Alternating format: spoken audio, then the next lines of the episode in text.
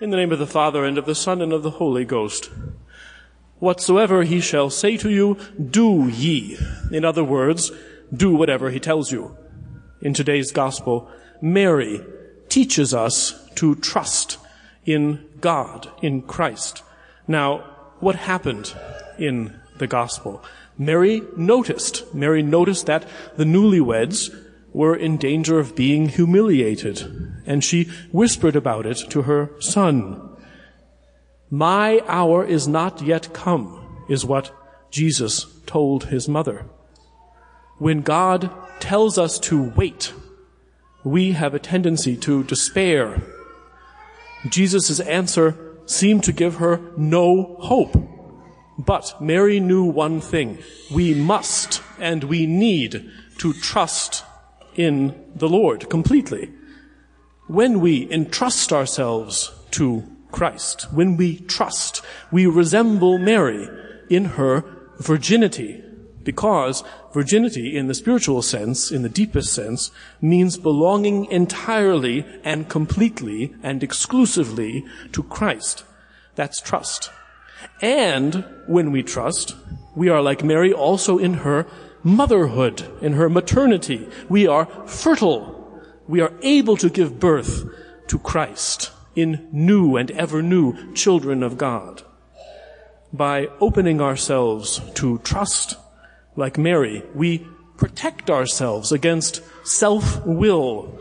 We protect ourselves from the voice that says, I will not serve, non serviam. What Lucifer said. We protect ourselves from whatever fantasies we might cook up on our own. That's a poison. Do whatever he tells you. Bursts the bubble of fantasy. Do whatever he tells you. Snaps us out of all our delusions. Fantasy and delusion. Let's talk about that for a second.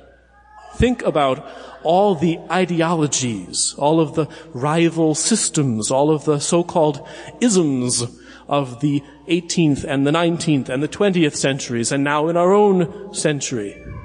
These ideologies were designed to replace our holy faith. And now look around at what's happening. We see that anything, any word or gesture that bursts the bubble of ideology is strangled in the crib. It is killed, it's murdered right away because any ideology, any replacement faith is just a castle on a cloud. It's a fantasy. And it can't withstand the truth. It cannot handle the truth. In our time of pandemonium, as in all times and all places, our Lord is the truth. Ego sum via et veritas et vita. I am the way and the truth and the life, says the Lord. And that's in this very same gospel of John. And ye shall know the truth, and the truth shall make you free, says the Lord in the same gospel. Now, at the wedding of Cana, the bride and the groom were in crisis albeit a minor crisis. Well, we are in a moment of crisis, and it is most certainly a major crisis. And so we arrive at Regency England in the 1810s and the 1820s. This could remind you of high school English class because a lot of good poems were written during Regency England. Regency England in our time, here in America right now, are very similar, I think. In Regency England, beginning of the 19th century, everyone knew that there had been a revolution in France and everything changed. And young people, especially young people, thought, oh, heaven has come. It's the age of Aquarius. But then it fell apart. And in France it fell apart in blood with the great terror and the guillotine and Napoleon's wars. And then, in the ruins of the revolution, thinking people said maybe the values of the revolution were wrong. Maybe Those ideas are what made this mess. But if you said that in Regency England, you got nailed. You were attacked. The poet Wordsworth changed his mind about the French Revolution, and fancy people wrote nasty poems about him. I think today they would send out a tweet. Uh, and now we come to Childe Harold's Pilgrimage. It's a long poem written by Lord Byron. It was published in parts in 1812 and 1816, so right in the very middle of this period. Childe Harold's Pilgrimage is the poem that made Byron famous, and it introduced what's called the Byronic hero.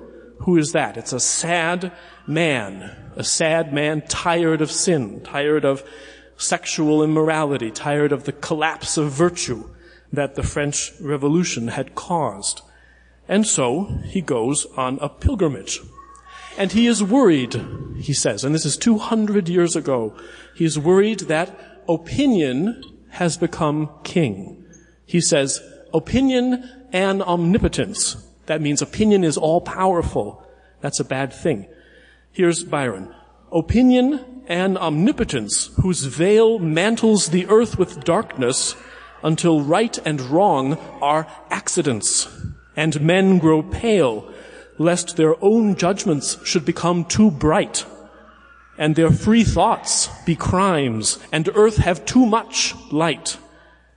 And thus they plod in sluggish misery, rotting from sire to son, and age to age. Opinion and omnipotence and men grow pale because their free thoughts are crimes. Don't tell me that you don't see our world in these old lines. The church knows human nature never changes. So, how do we get out of this satanic fog of delusion, of self-will? How do we get out of the fog? Whatsoever he shall say to you, do ye. Look to the Blessed Mother. Listen to the Virgin Mary. And she will direct you to her Son, always to Jesus. I call this a time of pandemonium. Pandemonium in Milton is the capital city of hell. But even here, even in the pits of hell, there is no Lord but Jesus. There is no name more powerful than the holy name of Jesus. And the Lord's chosen one, the electa, as we say in Latin, is Mary. It's his mother. It's when we are in a fog, it's when we are in the pits of hell, that Our Lady's voice comes through, bright as a star, clear as a bell, whatsoever he shall say to you, do ye. It's right in this gospel. Do whatever he tells you. And it's do whatever he tells you, not think about it. Do it. Not do whatever they tell you. Do whatever he tells you. Jesus. Jesus is king. I will put enmity between thee and the woman and between thy seed and her. Her seed. It shall bruise thy head and thou shalt bruise his heel. In war and in peace, in good times and in bad times, do whatever he tells you. Do it. If you are afraid to speak, they've already won. Speak the name of Jesus. Trust in him. Trust Jesus here in his church. And the jars will be filled with water, and the water will be turned into wine, and the feast will go on in majesty. Do whatever he tells you, and you will never regret it. Do whatever he tells you, and you shall be saved. Amen.